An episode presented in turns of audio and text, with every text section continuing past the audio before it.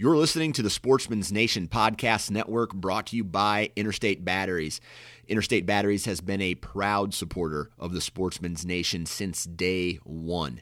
So, if you need batteries for your truck, batteries for your trail cameras, TV remote controls, flashlights, you name it, Interstate Batteries has what you need. They have thousands of retail locations all over the United States. So stop in, talk to a battery specialist, or for more information, visit interstatebatteries.com.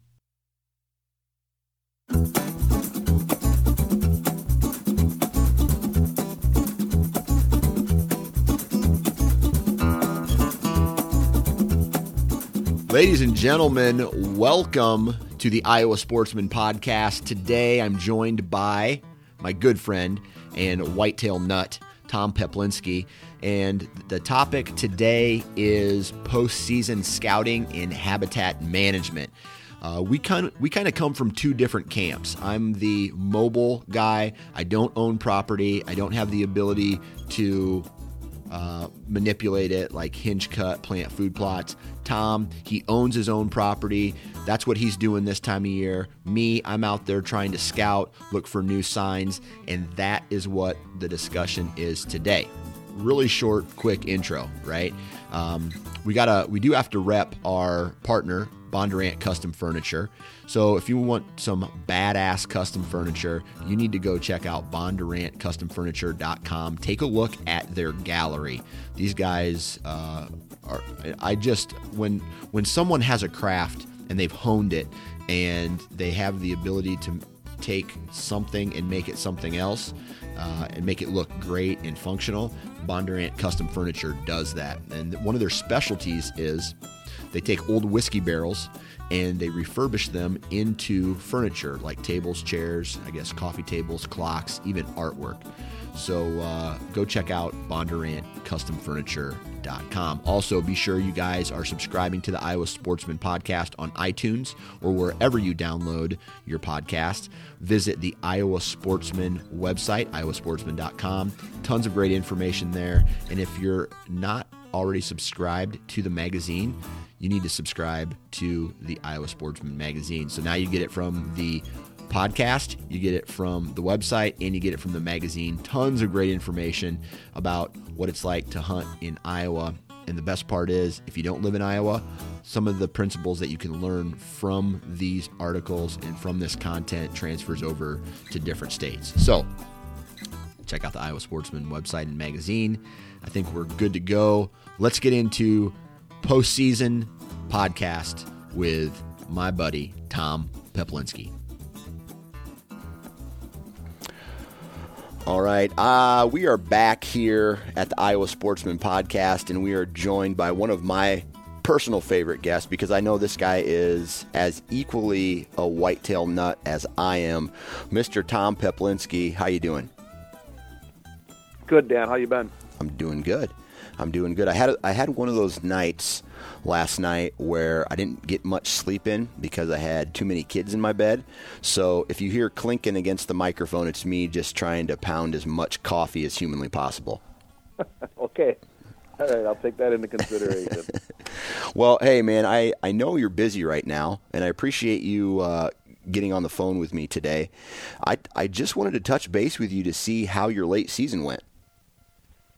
Uh, it was about as frustrating as the archery season this year. I was hoping the the crops were coming off. Last time we talked, we were Yep. talking a lot about uh, standing crops, and uh, on my one farm, I I actually had a hunter from Wisconsin hunting it, and uh, he had a real good hunt and saw some great deer, and I was kind of committed to my farm by my house Yeah.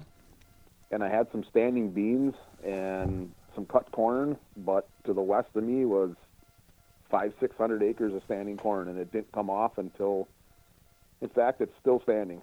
So Man. some of it's still standing. Man, that's uh, that's kind of bad for hunting, but for me, I, and I haven't been back to my main farm in a in a handful of weeks, but now that's good for shed hunting. That means that the deer are gonna you know, be in that area, especially with all this big snow that we're we're about to get. Hopefully, that snow sticks on the ground till about late February, first week of March, and then as the antlers start to drop, I can get out and do some shed hunting around that standing corn and uh, find some antlers. Yeah, that's definitely true. I, the other thing that just kind of shocked me too is the temperatures. Oh The yeah. Second, what was it? January 9th, by my house, I think it reached 60 degrees, That's nuts. and that's pretty pretty tough late season hunting when their metabolism slow down and there's so much food still available this year, and it's 60 degrees. That's that's pretty much a death sentence for a late season hunt, as far as I'm concerned. Yeah. And I, I got a couple cell cams out right now, and it wasn't until yesterday that I had my first buck in probably three weeks walk by the trail camera. And that's uh, that's next to a standing cornfield. I mean, there, the, there's food all over right now. There's no there's no ice on the ground down south. I mean, around here there's some ice on the on the ground where I'm at, but there's no ice, there's no snow, and they can eat off the forest floor. There's browse for them still, and of course the you know the standing corn doesn't hurt them. See, my daughter came down and visited, and we hunted um, a couple nights together. Shot a doe. Shot a doe when she was with me, and we actually pulled one of the cameras on the night we shot the doe. And I had two. I'm thinking for sure two mature bucks, um, but all after dark. Yeah, And they were they were I think they were coming to my cut corn and standing beans, but it was all six o'clock, six thirty, seven o'clock. There's Yeah. just no reason, no reason to get up and put themselves in harm's way with the kind of weather we've had. right. So, Right. So uh, a little bit of a struggle for you. The season in Iowa is now officially over. What's on your schedule? well, on my 80 by the house, I have a, a bunch of stuff um, that I'm getting ready to to go after. I I really need to turn a lot of that a lot of that bottom ground and stuff into uh, bedding habitat. It's kind of a long story, but when I bought that property, I was kind of relying on the neighboring 160 acres, which was some really good thick draws and about 108 100 acres of CRP that had been grow, grown up with uh, multiflora rose and uh, cedar trees. Yeah. So, so that was really the primary bedding.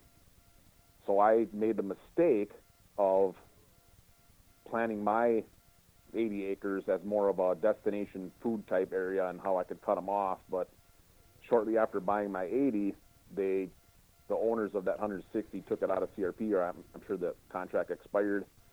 Um, they dozed off all the cedar trees, and now that's row crop farm Hmm, so So it killed that that- bedding.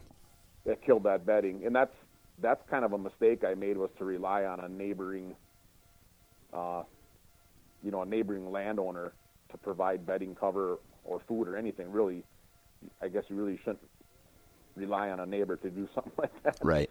But so now I need to to hold deer on my farm. I need to provide some bedding cover over there. So I got some switchgrass. I actually started this spring already, uh, burning off a whole bunch of canary grass and then repeatedly spraying the canary grass into the fall because that stuff's hard to kill. Yeah. So I'll be putting a bunch of switchgrass in. I'm ordering some conifer and uh, woody browse from Iowa Department of Natural Resources. So that'll all get planted this spring. Um, I'm removing a bunch of honey locusts to make way make way for some of these conifer pockets that I'm going to plant. So I got a lot of, in my mind, it's a lot of big plans for the 80 behind my house Yeah. and I'm pretty excited about that because that's that's my favorite thing to do, as as you know. So Right. Right. um, for me, the hunt is like 10% of the of the deal. The rest of it is the habitat and stuff like that. So I'm I'm looking forward to this spring. I'm sure you've mentioned this before, but how does your your 80 lay? Is it a big square or is it like a, a rectangle or It's a rectangle. okay? It's two 40s along the road. Okay. Um, and then that 160 acres I was talking about that was really the the primary bedding was to the west. Okay. So I planned, you know, the evening feeding pattern to go west from east, west to east into my property. And actually, the first year I bought it, that's that's actually what happened. Um, we had some really good hunting. We actually had some pretty good morning and evening um, late season muzzleloader hunts on my 80.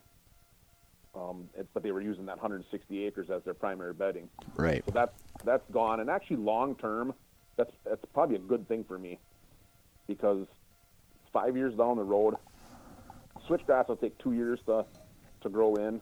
Um, five years down the road, six years down the road, these conifer and woody browse pockets I'm going to plant are going to be starting to hold some deer, and in the in the long term, it'll actually be better for me because I don't I don't like these farms that you're required or you're hoping the deer are betting on someone else's land and coming onto yours. Yeah. You know what I mean? I'd rather Right. have them be on mine. Right. So in the long term, this is actually probably a good thing. So Right. So you mentioned you're going to be planting some additional grasses. You're going to be planting some trees. Is this something that you're going to have to take out of your? Uh, in the past, you've dedicated to food plots or cash rent ground. Um, I'm not going to.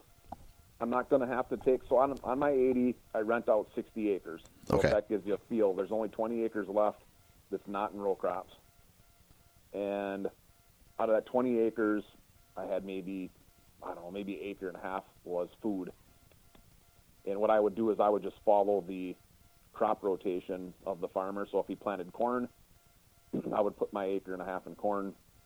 If he planted beans, I'd put my acre and a half in beans, because then then a small acre and a half or of corn or beans would would definitely knock it over browse in the summer because it's planted next to 60 acres of the farmer stuff. See what I'm Right.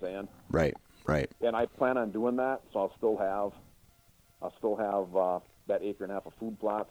Um, but the problem was I had a lot of bottom ground that was in canary grass, and canary grass is phenomenal bedding habitat in the summer months. But once you get into winter, or I shouldn't say even winter, in, in the fall, and you start to get some rains and that stuff dies, it just lays down, and it just it ends up being kind of a carpet. Yeah. You don't really get the bedding cover. And then I also want to get them I want to order some red pine and white pine and spruce trees so I can get some thermal bedding in there in case there's an early an early winter. I, I'll be able to hold deer in there in November and December if you start getting some snow and, and cold weather. Right. Conifers really help. So your it sounds to me like your long term goal here is to have the deer bed and eat and water all in your property without having to go anywhere. Yeah, that's correct. And so what I did this year is I hunted the fringes, and we talked before, and I did a lot of observation sits. Right. And I was it was kind of an experiment to see how much pressure I could put on my 80 and still be able to hunt it all season long. And actually, uh, I think the February article for Iowa Sportsman talks. That's the whole article. It talks about how much pressure you can put on your farm, and it talks about the um, first time in tree stands and stuff like that. Um, so that was kind of an experiment this year. And what I found is even putting no pressure on the main, the main what I would consider possible bedding on my farm without some good bedding habitat, by the end of November and into December, it just wasn't holding deer anymore because the thermal cover wasn't there and there just wasn't much for them. Yeah. Out of curiosity, does your property lay with the uh, like more north facing slopes or south facing slopes? Actually, both. Both, Because okay. It's, it's, it's an 80. It's an 80 along along the road the long way, if you can imagine that. Yep. So 240s that sit the long way, um, and then the draw that makes up that 20 acres of cover is kind of right down through the middle of it, and then there's two pretty decent sized fingers that come off. But from the draw to the north, it goes up. So that's how the hill resides that way. So then that, that hill is south facing. And then from the draw south, it goes up. So then obviously that's Right. north facing. So it has north facing and south facing. Um, but that most of that that's that's facing the south, not all of it, most of it is part of the row crop ground. Okay. So, uh, any any other projects on, on your properties? Because I, I know you've talked about creating those very small bedding areas or micro food plots within the property. Any uh, any hinge cutting in your future? Yeah, so not so getting away from my 80. That's my 80 is all warm season grasses, conifer plantings, uh, woody browse, which is like your red and gray dogwood and uh, hazelnut, cranberry, elderberry, and any of the native stuff you can buy off the Iowa DNR website is all good. Um, woody browse type species. Yeah. So that's what I got planted on my 80. On my 120 acres, um, you've heard me talk about these pockets of hinge cuts, Yeah.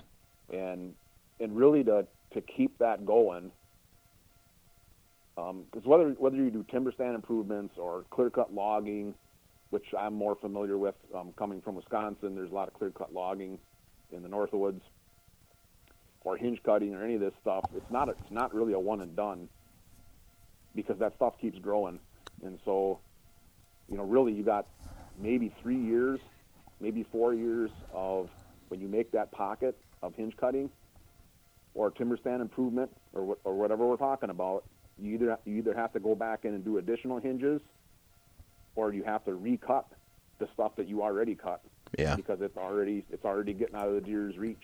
Right. So I'll be doing quite a bit of that. I'll actually be adding some. Uh, there's there's one area I call it the boot. That's just the kind of the nickname that, that we gave it on that property.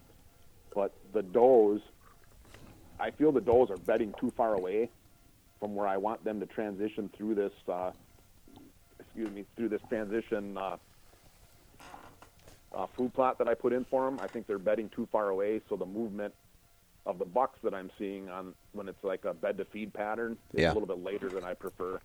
Okay. So what I'm going to try and do is some some of this hinge cutting right alongside that uh, small food plot. So I'm trying to get I'm trying to draw the the does the doe family groups closer to their evening food source is basically what I'm trying to do there. Okay. All right. So I'll be doing so I'll be doing that over there. Right. And so let's see. They went through and logged uh, a piece of property that I have access to a while ago, and it's been about four years now, uh, three or four years, and now the the the timber's really starting to look nasty. You know, from where you know the the ground. You know, it's getting thicker, more sunlight to the ground.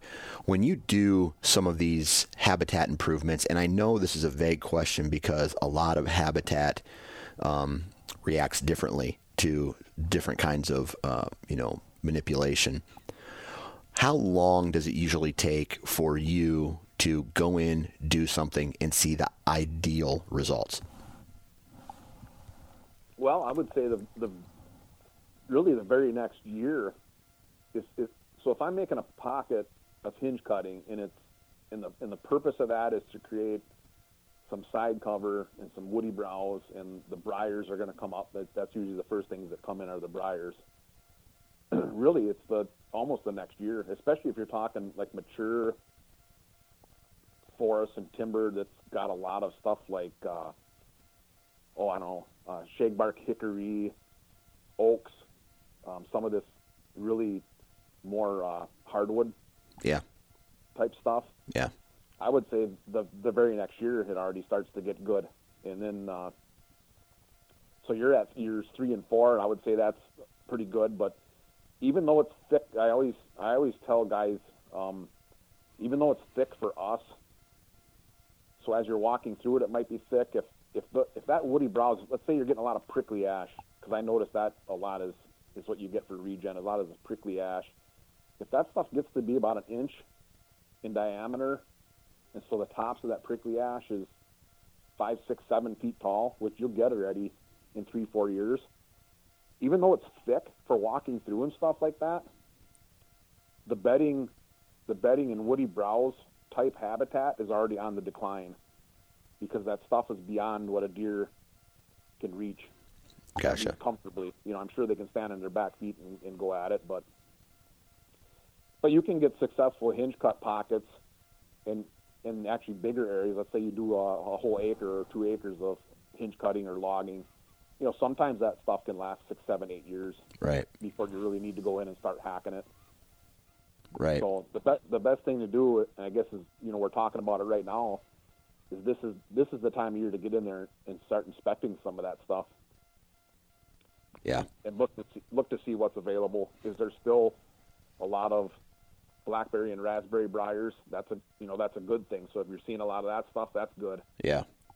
Yeah. If you're seeing a lot of if you're seeing a lot of dead broadleaf weeds in your timber, you know that's a good thing. But if you're starting to see a lot of these um, hardwood regen that's an inch in diameter and it's in the leaves and the branches are up, you know, at our face level, which when we're walking through it, we're thinking, boy, this stuff is thick, but that's not really great stuff for deer anymore. Yeah. Yeah. So, do you target any specific trees uh, when you're doing your hinge cutting? Well, one thing I do, one thing I do is I'll remove trees that I just don't like. So for starters, this these thorny honey locusts, Yeah. these ones that'll, you know, pierce your sternum. They're so you know, they got the four needles. As far as I'm concerned, I can I'll eradicate every one of them in the entire face of the planet. I just can't stand those trees. So I'll I'll actually stump those and then treat them so they don't come back. And that's that's my way of opening up canopy. Right. So that's that's a kill type tree. Uh, the shagbark shake bark hickory is a decent tree to hinge cut. It provide this is just my opinion now. But for deer habitat and cover and stuff like that, a mature shagbark hickory tree provides little to nothing for deer. So I'll I'll either hack those right off or I'll hinge them, and they actually do hinge pretty good for being a hardwood tree. Um, some really good trees to hinge are more of your softer t- type stuff, so like uh, box elder. So a forester will tell you that a box elder tree is not worth anything for timber, and, and that's true. But for wildlife benefits, especially the white-tailed deer, a box elder tree is a phenomenal tree to hinge cut and then let it resprout. Okay. Both, both from the the tree that's on the ground, you know, if, if you if you maintain that bark layer, or if it breaks and you just end up cutting it off at the stump and you don't treat the stump, it'll just re resprout right from the stump too. Right. right. So those are those are some good examples. And actually, and some people will probably think I'm nuts, but I'll hinge cut oak trees too, because oak tree oak trees actually hinge very well. And when you get in these hills of southern Iowa, where I'm at, a lot of these oak trees aren't real straight to begin with because they'll lean towards the sun, so they're pretty curved. Right. So the timber value is minimal. And I, I didn't buy my land for timber value. I don't, you know, I didn't buy my land so 40 years from now I could log it and make a few thousand dollars. I bought it for deer hunting. So if I if I hinge some oak trees, to me that's I don't that doesn't bother me. Right. And an oak tree, in my opinion, hinge cut laying on the ground will provide more food and cover and browse for a deer than it ever would in the amount of acorns that it potentially might drop. Right. So oak trees are another favorite of mine. Yeah, that's crazy because I, you know, I'm not versed in any type of habitat management, but I would just assume that a guy would want to leave the oak trees standing to provide as much food on their property as possible. But at a time, at uh, in a way, I also see oak trees being detrimental to deer movement, especially if you're planting food plots to try to get them to come out of the timber. Yeah, yeah, I can see that. I don't. I guess I've never thought of it that way. So I've never cut down or hinged an oak tree trying to remove a food source Yeah. in the form of acorns, so that my food plots would be more attractive. I've never done it for that reason. I can definitely see how that would work. Yeah. Yeah. I'm doing it. I'm doing it more for because I want to open up the canopy in that location. Right. So, so I, I look at my, and we've talked about this before. I'll look at my farm and I'll say, I'm not just going to hinge cut here because it's open. So because it's open, I have to create good deer habitat. I, I don't do it that way. Right. I take a step back and I say, where do I want the deer to bed? Because if they bed here, I can create a transition area in this location because that's on their way to a destination food source. And this is how my entrance route is, and this is my exit route. So I think about all that first. Gotcha. And, and then I go in and I say, okay, now I'm going to create my hinge cutting and my pockets of hinge cutting or timber stand improvement, whatever it is, because it's part of an overall plan. Right. So once I pick that location and I go in there, and there happens to be three or four oak trees in the spot right where I want to do it. Let's say it's a bench of a there's a ridge with a bench, and that's where I want to make my pocket for buck bedding.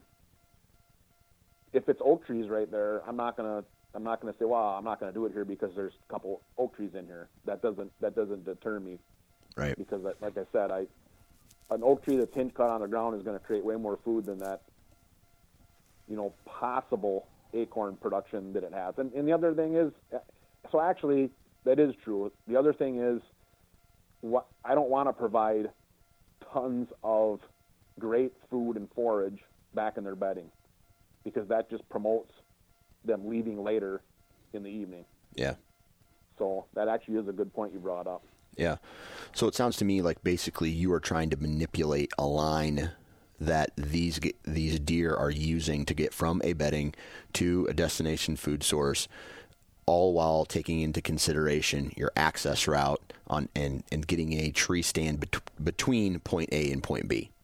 Yeah, it's 100% correct. Okay. Yep. Point A, point A is bedding. Point B is destination food. How can I get in between them? How can I create a transition area? And I plan that all out ahead of time. Yeah. How can I get in? How do, can I get into my transition area, which is one of the most important things? Yeah. You know, what's my entrance? What's my exit?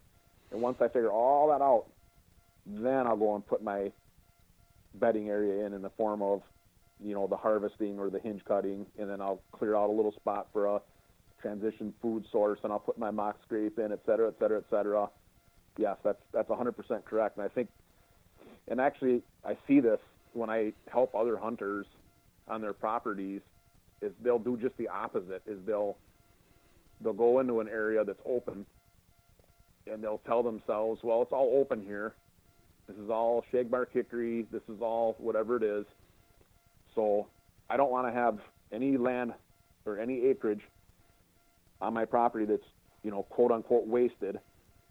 So they'll create this phenomenal bedding in this in this certain area with no thought to what is what does this do for me? So now I'm to attract I'm to attract these deer during the day to this bedding area that I just created, and it's right next to their only access to their farm. Right. So Right. they've just they've just created this great bedding area that they have to walk by every single day to access the rest of the farm. Yeah. I, I see that a lot. I see it all the time. Yeah. So, So that's one of the things I guess I'd throw right back on your podcast here is if people are listening, just take that into account before Right. you before you cut a single tree or plant any kind of habitat improvements. That's got to be part of an overall plan. Right, man. I tell you what, uh, finding those tree stand those those perfect tree stand locations can be difficult. You know, it could be a perfect tree stand location, but the access getting into that is horrible, and you're just blowing deer out. And I'll tell you what, I have a couple stands that during the rut I'll roll the dice and take a risky uh, entrance entrance route in. So then when I get to the the stand, it's a basically a, a Loctite location. But you know, you roll those, you roll that dice. If it's let's say an early season, early season and deer are more on a pattern as opposed to the rut where they're kind of all over the place. I feel like, it, you know, it's one of those things. It's risk versus reward. And but access, you know, there a lot of people will talk talk about how access to the tree stand is more important than the actual location of the tree stand.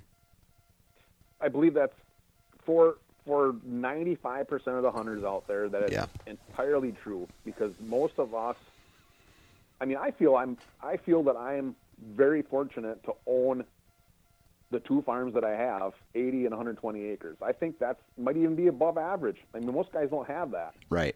So, Right. so most guys are hunting. Maybe they're lucky, and their uncle has a 300 acre farm, or you know maybe a brother or a couple of guys own a 40 together. So it's never more important when you're hunting one farm, and maybe you're sharing that farm with a hunter or two. That to not burn that farm out, so that you have season long hunting, and, and you're you have a legitimate chance of seeing some deer and hunting some nice bucks that is entirely one of the most important things is your access in and out of your stands because even if you do everything else right if you just start bumping deer come october 1st season opener you're just bumping deer every time you go in every time you go out and even on stand that that farm's just going to get burned out. I don't care how much good food you have there. I don't care how much good bedding. and for me, sometimes it's frustrating. And I know this might sound like a little bit of a rant, but you watch this, you watch these hunting shows, and they don't necessarily have to do that because they got thousands of acres and 15 different farms, and it's just not the same. And I'm not don't get me wrong. I wish I was that. so like, well, th- those deer are conditioned to. They're also conditioned to uh, accepting humans, right? I mean, some of these some of these people, you know, yeah, they may leave them alone, and they're completely unpressured going into the season. But also, some of them are out there do, checking trail cameras every single day, and the deer get used to a ATV or side by side pulling up to a box blind, and they become comfortable with that and then the next thing you know, you have you know a, a 15 acre food plot that is just loaded with deer at three in the morning or three in the afternoon, you know, in the the second week of October. Yeah, yeah. I mean, and I mean, think about that: 15 acre food plot. So, and some of these guys, and they're doing that. Yeah. So it's a 15 acres of standing corn at $400 an acre. So that's a $6,000 food plot. Yeah. I mean, most guys can't do that. Right. They just even if they have the acreage, they can't. They're not going to tell their family, "Oh, by the way, I'm going to spend six thousand dollars on a corn food plot so I can shoot a nice buck off of it." Yeah. December. You'd have to come. Vi- you'd have to come visit me in the hospital if I spent six thousand dollars on anything that Yeah, that was you know- deer related. and again, I'm not. I'm not cutting those guys down. I'm not, Right. 'cause we all we all are like, "Well, that'd be nice to have that." oh yeah, absolutely. But but at the same token, you got to take what you're watching on this, some of this stuff with a grain of salt because we can't we can't get away with that. We can't go to these, you know, one-time in stands. You know, they they talk about um, it's it's the first time in that matters because I Yeah. have this stand and it's the first time in. Well, they're doing that because they have 40 of them. They have 40 first time in stands. right. So Right. you know, on my 80, I don't have 40 first time in stands because that's, you know, I have a half a dozen stands and they're all fringe stands because if I start going in inside on this 80, it's, it's going to be done before it even starts. Yeah. So, Yeah, that kind of explains my rut, man. The, I, I tell you, I had uh, November first. I went in because I had the perfect wind, and I had to wait until November thirteenth, the next time I felt confident going into that stand, and it paid off. But you know, just like having to juggle the the stand rotation and knowing, you know, me, I'm mobile, so I'm bouncing around all over the place. I may be hunting the same bedding area, but or you know, bedding area or food source or transition, but just coming in from a different way or setting up in a different tree, and uh, it's uh, it's crazy. It's uh, it's definitely a chess match, that's for sure. Yeah, absolutely. That's what makes it fun, though. Yeah. Yeah. All right. Next, next question I have for you is, all right. So you you've got these properties, right? And and you got them pretty locked down, knowing where everything's at. Do you still go and do any postseason scouting this time of year when all the vegetation is dead? Oh yeah, yeah. If if if for no other reason, Dan, it's the little kid in me that has to go back in and into Right. these areas that I won't go during the season. So these little bedding pockets that I've made and and stuff like that. The the the kid in me, the 12 year old kid that started bow hunting with my dad and and stuff like that. I'm gonna go in there, even if I don't need to, even if I'm confident that, you know, heck, I made this pocket last year and I saw the Doe family groups going in there every single evening, like I, or every morning, like I thought they would, and everything. I'm still to go and and bumble around in there and see what's going on and check out the height of the browse and Yeah. you Yeah. know, are there some down trees that I didn't expect? So now they're leaving instead of coming out north, they're coming kind of coming out east, and yeah, absolutely. I do a lot of lot of scouting. You know, it, a lot of guys do uh, the shed hunting, which isn't really necessarily this time of year, but that's we and me and you talked about this before too.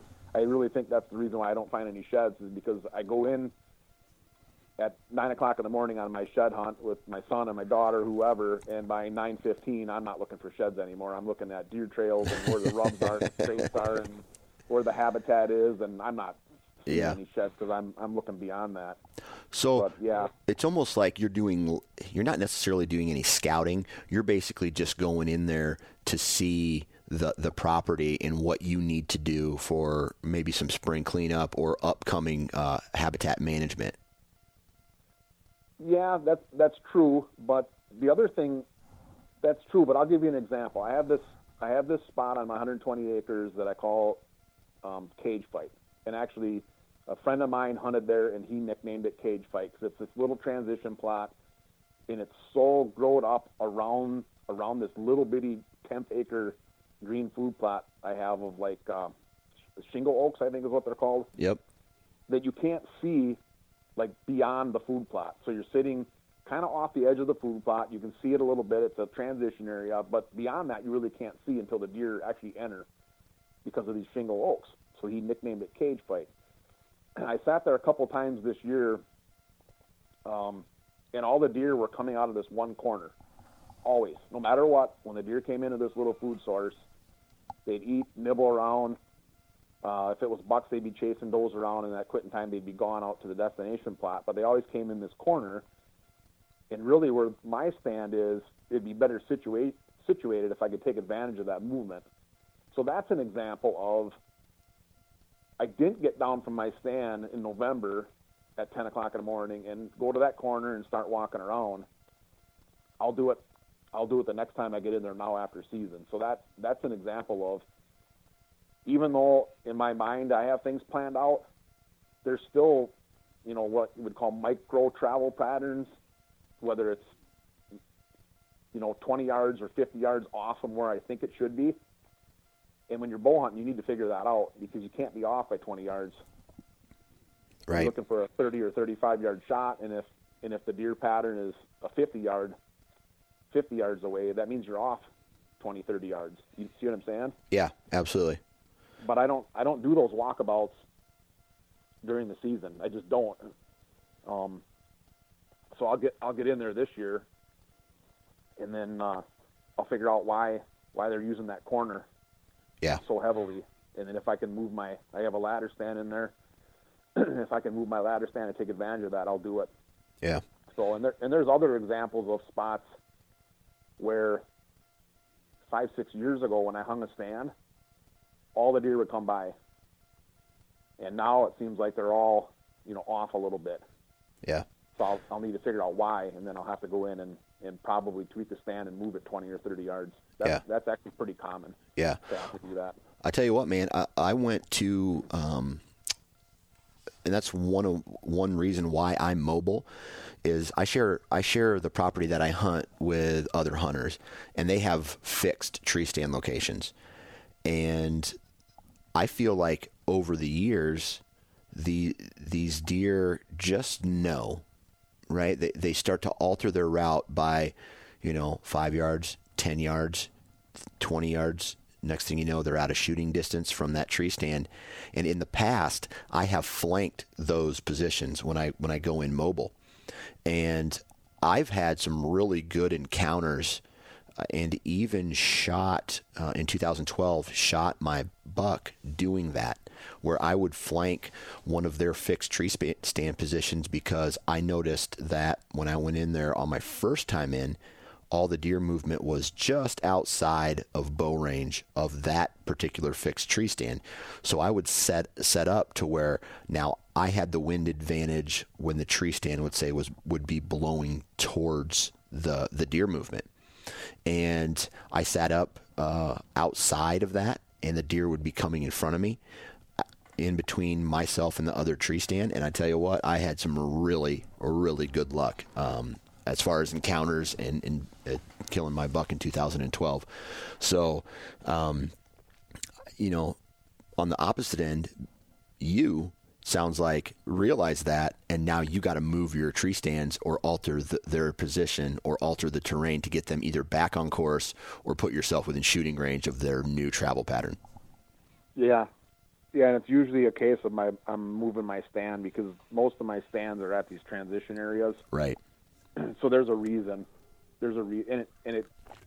I know this sounds so so outdoor magazine news article or article type ish, thing, but it's it's as simple as a tree fell on a fence a hundred yards away that I'm not aware of. So I was hunting this fence crossing that's out of my sight, and now there's another fence crossing. You see what I'm saying? Oh, absolutely, absolutely. So, so now I got to get in there, and I either so generally what I'll do is if the stand was perfect before this happened, then I'll take a chainsaw in there and I'll cut that tree out, and I'll repair the fence, and I'll, so that the original fence crossing is now the viable crossing, and my stand will get good again. yeah, you know, maybe the wind came through and knocked a bunch of trees down or something like that. In in that case, if it altered the pattern, you know, then I'll then I'll move the stand right, type of thing. But very rarely is a stand just good forever. Just Right. Especially when you get into these transition areas or the downwind side of bedding, just because of the, you know, how we started the uh, program today. yeah, These bedding areas move, and the deer might be bedding in a certain spot, whether it was man-made or nature-made. And over the years, that's that bedding pattern is going to get moved. The feeding pattern is going to get moved, even if it's 50 yards. yeah, You know, we're not, we're not using high-powered rifles in October and November, so you gotta you gotta be within that roundhouse. Yeah. So yeah. you gotta stay on top of it. Yeah, that's uh, that's crazy. I, I have to share a really cool experience. Um, I I was hunting this pinch point, and it was it was like the perfect pinch point with a um, a fence crossing because a tree blew down on the fence, and I just hunted right where that tree came down. And over the years, just tons of great trail camera pictures come coming in and out of there. And then that slowed down. And then during a shed hunt, I noticed that up the fence row, another tree had fallen down over top of the fence. And so I said, I got to fix this. So I went into the timber and I took I found a whole bunch of dead logs and branches and I stacked them up in front of that uh, I didn't have a chainsaw to fix the fence. I told the landowner about it, but you know, is what it is stacked a whole bunch of logs basically blocking that new crossing and i'm telling you that next over that next month my trail camera started heating up again and they started using that so something so simple can alter their their movement by a lot And it usually is, right? Yeah. I mean, it really is. It usually is. With the, I shouldn't say the problem, but what happens a lot is guys will hunt and hunt and hunt and hunt, and come January 10th, it's almost like a sigh of relief. Almost. For me, it's not. But in some cases, it's like, oh, I can take a break. Not getting up at five in the morning anymore, and then they forget about it. right and then pretty soon it's September, and that's the last that's the last time you want to go in and start firing up chainsaws and moving tree stands. I mean, you're mobile, so that's a little different. But for guys on on private land, this is my opinion, but you don't want to be firing up chainsaws and, and going nuts yeah before season opener. So it's if you can hang on for one more month, and in the winter months, just kind of go back in and do all that tweaking and stuff. You're far better off. Right, right. And I'll tell you this: I've kind of given myself a rule, made a rule uh, over the you know last seven years to where I'll go in, I'll do some, I'll do some tree stand maintenance, I'll uh, you know put some tree stands up throughout the summer months, but as soon as September first hits, I try to not even touch the farm. So there is 30 days before October 1st where the farm just sits dead. Um, now, uh, there's other people on the farm that don't necessarily live by that rule, but even just me going in and not, uh, you know, not doing anything to it is just that much less pressure on those properties before hunting. And then obviously, the more that uh, you know, the the older my kids get, the more activities, the less you know, the less I actually am hunting on that farm, other than outside the rut. You know, that just means that there's more time, even going into the you know halfway to three weeks into October before I even touch it. Uh, that's just it. Just lets the farm set for a little bit, gets people off of it, uh, or at least one less person off of it. Uh, trail cameras, trail cameras uh, seem to say otherwise, but uh, you know it's just one less person bumping deer off of it. So I try to live by that, and uh, maybe it, maybe it helps, maybe it doesn't. Oh, I'm sure it does. I'm sure it helps. The least amount of pressure you can put on the local deer herd Yeah. in and around the hunting season, it, absolutely, it's going to help. Yeah, yeah, yeah. So I kind of want to, you know, we've talked about the guys who have the have the property to to do some of these things. I, you know, I'm I'm on the other side of uh, of the the spectrum where I don't have the ability to go in and hinge cut.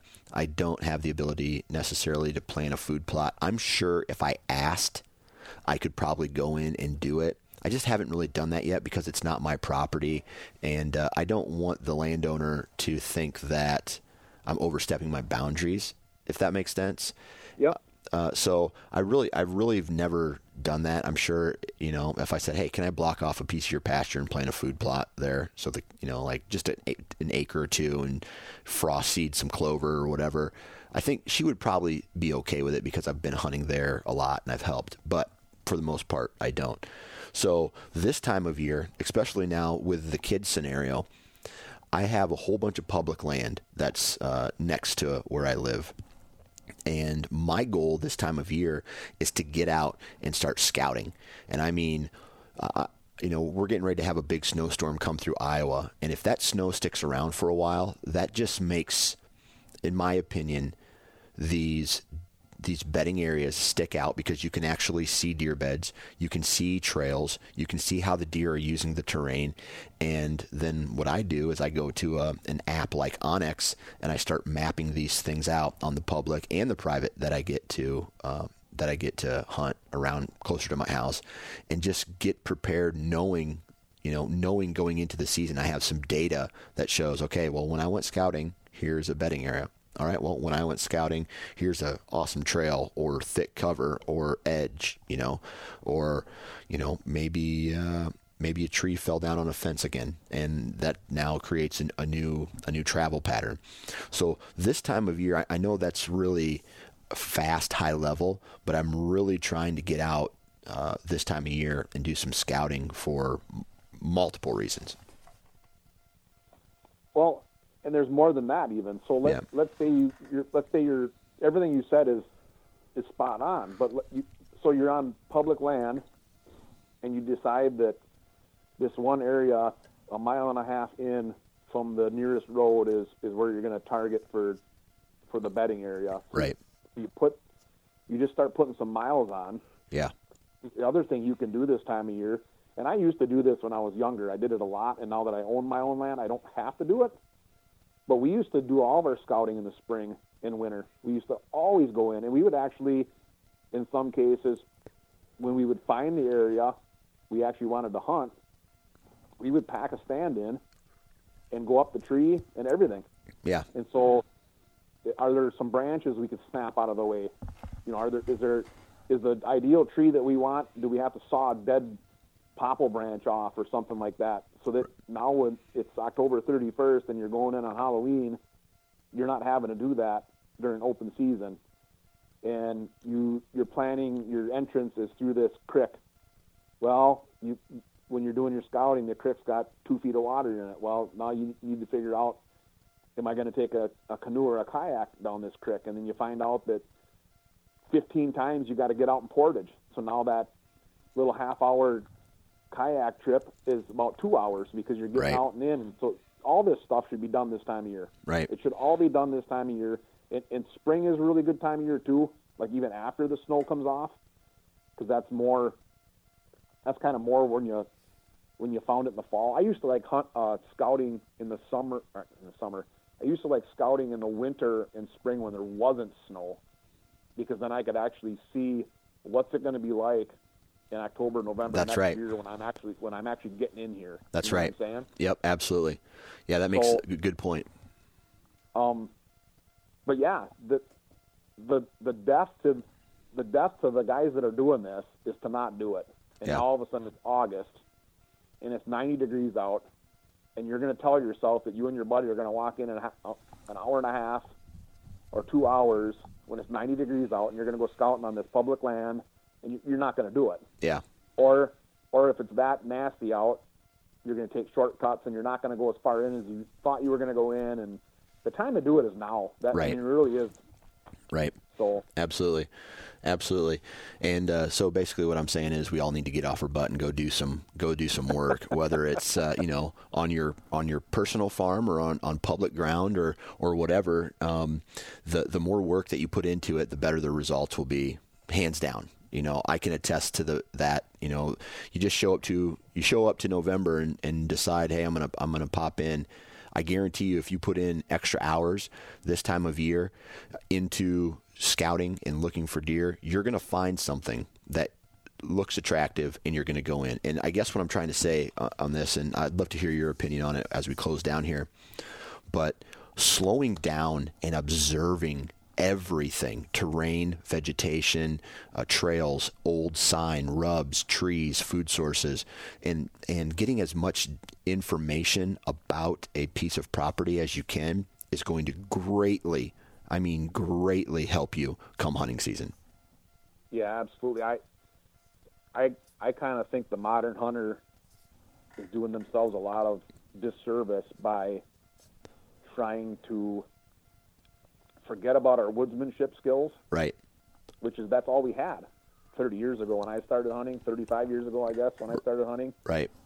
there were no trail cameras or nothing like this. So all all you had was, you know, what I describe as woodsmanship skills and hunting using the sign method. You know, so you're putting boots on the ground Right. and you're finding the trails and the scrub, the rubs and the scrapes and the transition areas and the benches on the ridges and that you still can't you still can't eliminate that by buying an extra game camera with the extra bells and whistles on it. It's just not gonna Right. that's just my opinion. And Yeah. Even if it did, I always tell myself, even if it did, you know, let's say somebody came out with some product that just guaranteed you awesome hunting every year without having to do anything.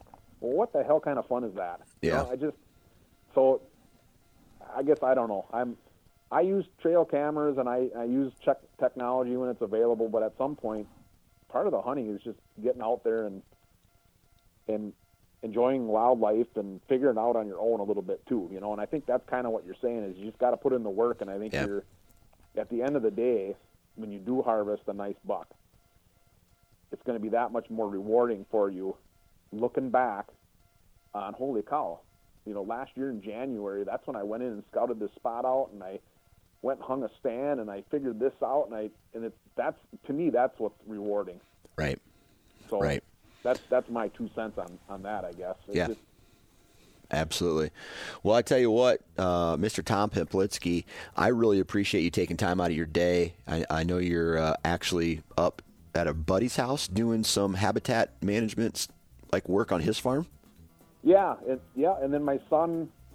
So we're doing some stuff there. We're talking about meeting a forester today at noon, um, because he's got a bunch of hardwood, mature hardwood timber that we walked the other day. I was up uh, I was up at Christmas time and and we walked it. So we we're, I'm kind of putting a plan together for him, um, what to do on his farm, and then on my son's farm up in Wisconsin, uh, we're going to be putting some entrance and exit trails in Awesome. probably today and tomorrow. So we're we're getting after it right now. So I don't just I don't just talk about it. We're doing it. Yep. So Take action.